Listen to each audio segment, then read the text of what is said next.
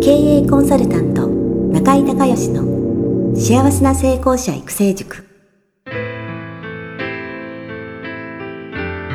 この番組では18歳で起業し6社の社長を歴任した実業家出身の経営コンサルタントであり自ら経営塾を主催する中井孝義がこれまでに1200人以上の経営者の方々の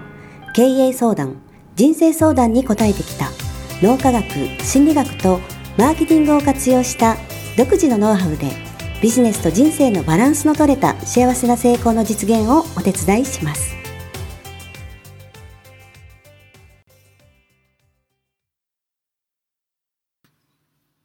リスナーの皆さん、こんにちは。経営コンサルタントの中井隆義です。今日はですね、えー、中井塾の、えー、バースデーコンサルということで、えー、誕生日月の方にね、えー、無料でコンサルをプレゼントしてるんですけども、その、えー、企画で、えー、名古屋の今、ミュウミュウさんとスカイプの方で繋がってます。ミュウミュウさん、よろしくお願いします。よろしくお願いいたします。はい。じゃあちょっと自己紹介簡単にお願いできますでしょうか。はい。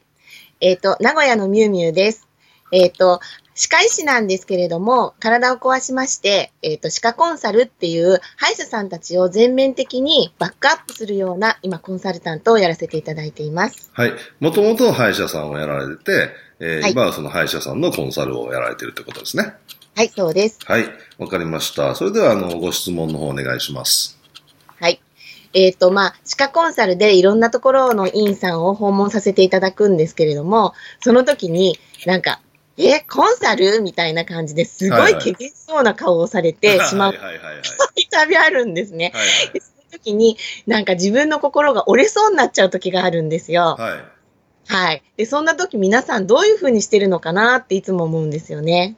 はい、なるほど、なるほど。いい質問です。それ多分ね、コンサルで、企業とかに入られると、はい、あの、はい、まあ、全員がね、経験する、あの、ことだと思うんですけども、まあ、私自身も、ね、経験ありましてね、なんか、うん、えー、コンサルって言うとなんか、ね、あの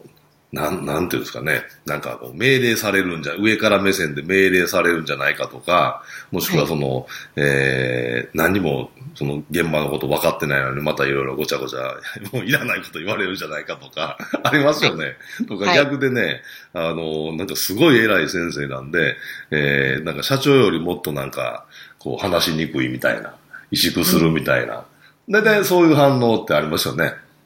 あります。ね。で、まあ、あのー、社長がどういうふうに、その、スタッフの人に、えー、紹介をするかとか、で、実際その、えー、なんていうんですかね、そのスタッフとの関わりとかで、だんだん、あのー、まあ、信頼関係が構築されてくるんですけど、初めのうちはね、特にやっぱりそういうのあると思うんですよね。はい、で、えー、っとね、あのー、僕が気をつけつけてるのは、まあ、スムースにね、その会社さんに、企業さんに入っていって、えスタッフさんともその円滑なコミュニケーションが取れるように気をつけてるのは、初めはね、あのー、社長以外とは喋らないという。ああのー、なんかお客さんみたいな感じ。はい。で、あのいきなりそのスタッフの人とはね、あの、喋らないようにしてるんですよ。で、社長と、まず、その、方針ですよね。えー、今後どうしていこうっていう、その、大枠の方針が社長がもう納得して、もうこれでいきましょうと。はい、ぜひ、えー、こういう形で、まあ、例えば1年なり2年なりね、えー、まあ、ある程度のその、期間を区切った中で、えー、決まるまでは、その、スタッフの人とも喋らない。うん。まずね。で、次、えっ、ー、と、その、方針が決まったら、今度は幹部社員の人を入れて、うん、えー、幹部の人と、えーまあ、コンセンサスを取ると。でそれがまたできたら、えー、一般の、まあ、スタッフの人とっていうふうに、ちょっと時間をかけないとね、あのーうん、人って、あの、変化を嫌うんですよね。あの、長い軸で、あの、安定化思考と可塑性っていう話をしてると思うんですけども、うん、あの、人間の脳はですね、大きな変化を嫌うんで、えー、その、今が一番こう、心地がいいというか、あの、安定してるわけですよね。心理学で言うとコンフォートゾーンって言って、えー、今の自分の、あの、立場とか、今やってる仕事とかが、えー、新しいことをか、まあ、変えられたりとか、その新しいことをするっていうのはすごく抵抗があるんですよね。うんで、あのまあ、会社でいうと階層的に、やっぱりその、社長とか幹部とかって、あのっていうのを、えー、任されるような人っていうか、まあ自分で中小企業とか独立起業したりとか社長になったりとかいう人は、変化に対応できるというかね、変化が恐怖じゃないんですよね。でもやっぱりその社員の人っていうのはその変化が恐怖な人が 社員になるわけで、だからその人たちの、あのまあ、気持ちっていうか、まあ、まあ、潜在意識レベルの気持ちっていうのを分かってあげないといけないんで、あのこの急激な変化を起こさないっていう、これ一つね、大事なことなんですよ。はい。で、もう一つはね、あの例えば僕がコンサルに行くとしたら、初めの3ヶ月ぐらいで社長と経営理念とか経営方針、えー、経営戦略的な部分を、まあ、話し込んで作っていくんですけど、まあ、3ヶ月もあればね、まあ、例えばつ、えー、っと、な、まあ、何回かその会社にお邪魔しないといけないじゃないですか。はい。で、そしたらね、あの、社員の人とちょっとこう、世間話とかしたりしますよね。はい。で、その時にね、僕はあの、まあ、たまたまその時に会う、会った人に対して、あの、質問するようにしてるんですよ。うん。で、それは何かっていうとね、例えばね、はい、えー、っと、えー、なんかね、なんかの工場、製造業で、えー、はい、まあ電気の部品にしましょうか。電気のなんか部品とか精密機械、コンピューターとかに入れるなんか半導体とか精密機械みたいなのをやってる工場があったとして、そこでその工場での LINE で働いてるね、ちょっと、うん、あのー、どうだろう。まあ責任者、ちょっと責任者風のおじさんが、大体そういうの一番抵抗するんですよ。で、そういうとこ寄って、寄っていって、あのーえっ、ー、と、例えば、田中さんだ、田中さん、あの、この会社何年ぐらいお勤めなんですかって聞くんですね。それ大体、えー、まあ15年とかね、20年とかそういうベテランの人に聞くんで、えー、こう答えが来るんですね。で、あの、具体、あの、どんな、どんな仕事されてるんですかっていうのをね、聞いてあげるんですよ。そうするとね、その人は多分ね、20年その会社に勤めててね、あのー、全く外部の知らない人に自分がどんな仕事をしてるのかっていうのを、っていう質問をされたことがないはずなんですよ。うん、みんな興味ないから。うんうんね、でもその人は20年やってるってことは、すごくそこに、えー、その人なりの、あのー、哲学的なものとかこだわりとか、えー、うん、それから20年やって問題がないってことは、その技術、知識や技術やいろいろ持ってるわけですよ。うん、でもそれを誰にも聞いてもらえないんですね。うんうんうん、で、その人に、えー、どんな仕事されてるんですかって聞いて、そこを深掘りして、えー、うん、それもっとちょっと、あの、僕素人なんでわからないんで、もう少しあの詳しく教えてもらえますかみたいな感じで、うん、あの、質問していくと、スイッチが入るんですよ。うん、そういう専門的なことをいろいろ話するんですね。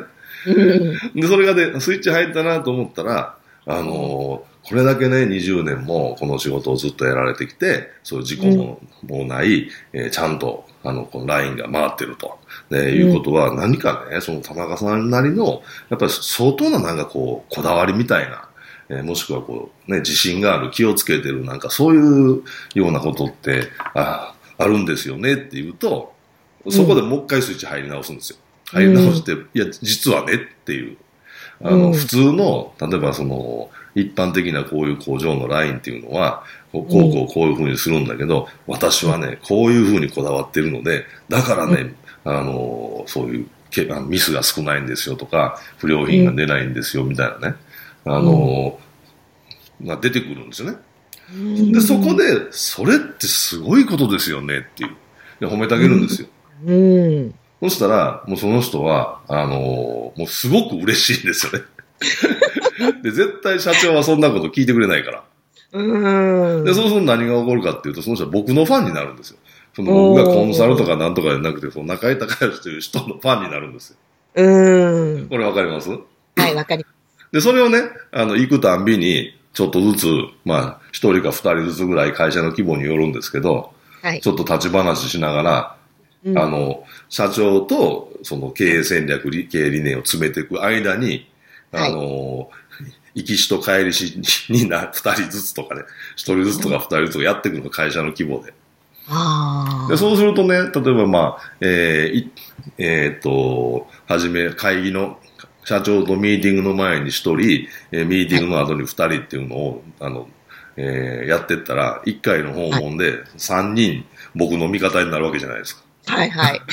で、えー、2週間に1回、えー3ヶ月いったら6回でしょだからはい10 18人僕の味方になるんですよ、3ヶ月。おー 僕のファンができるわけ。で、そうするとね、何あ何が起こってくるかっていうとね、あのーそういうふうに、あの、初めて自分のことに興味を持ってもらって、えーうんそういう自分の専門的なこだわりの部分に評価を、をえーしてもらったら嬉しいじゃないですか。そその人がね、昼休みとかに、なんかこう、気分よくしてるんですうよ。わかり。ますよね。わかります、わかります。でそうすると、例えばその田中さんがいつもなんか難しい顔して、そのなんか厳しいことばっかりしかないあの、えースタッフに言わないような人がお昼休みとかに、なんか楽しそうな顔してるんですよ。でそうすると周りのスタッフの人ね、まあ上司も部下も含めて、どうしたんですか？なんかいいことあったんですか？ってなりますよね。はいそうしたら、えー言いますよね。あの、はいなんかね、コンサルの中井先生っていう人がね、あのーはいなんか来てこ、こんなん聞いてくれて、こんなんこんなんで、なんか自分すごい、あの気分も良かったし、なんか自分の仕事にこう自信が持てたみたいなうん話。を、まあ、するわけですよね。はいそうすると、そうするとその、その各部署でそういう人が増えてくるわけ。そしたら、そしたら勝手に僕が喋ったこともない人まで、はい。なんか、何コンサルの中井先生に私も話聞いてほしいわ、みたいな。おってなってくるんーですよ。とってもいいですよね。そうでしょ。で、そうして、で、えーさっき言ったみたいに社長と方針が決まり、で、次幹部社員、でまあそれが3ヶ月としたらね、今度幹部まで入れて3ヶ月って言ったら6ヶ月の間に、まあ、あの、中小企業って大体もう2、30人しかいないじゃないですか。はい。もう、で、その、戦略がブレイクダウンされて、一般の社員の人に、あの、降ろされる頃には、もうみんな仲良いファンになってるから、おスムースにそれが導入されていくっていう、そういう仕組みになってるんですよ。なるほど。だから結局ね、あの、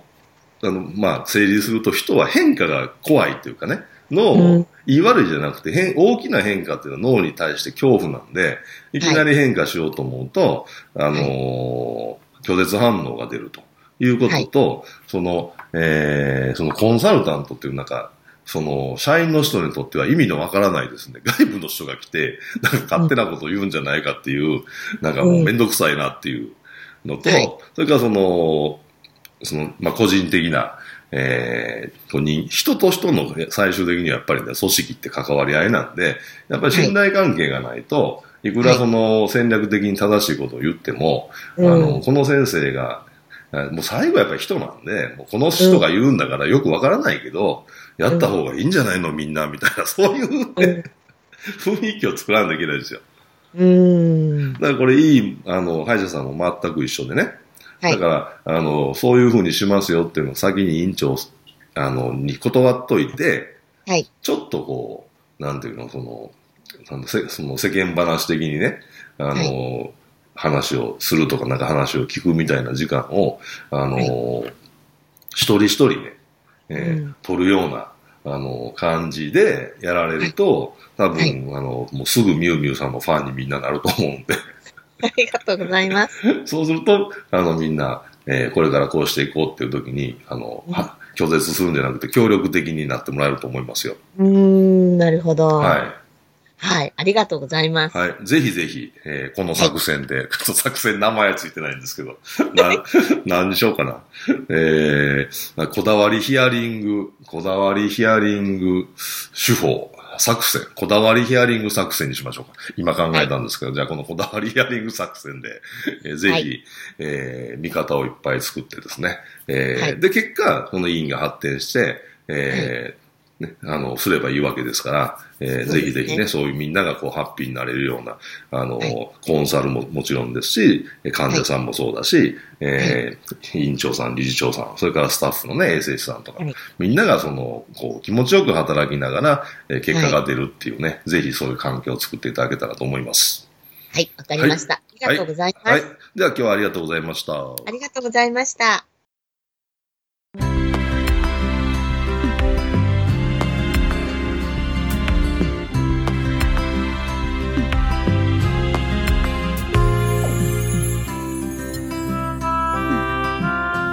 番組はいかがだったでしょうか？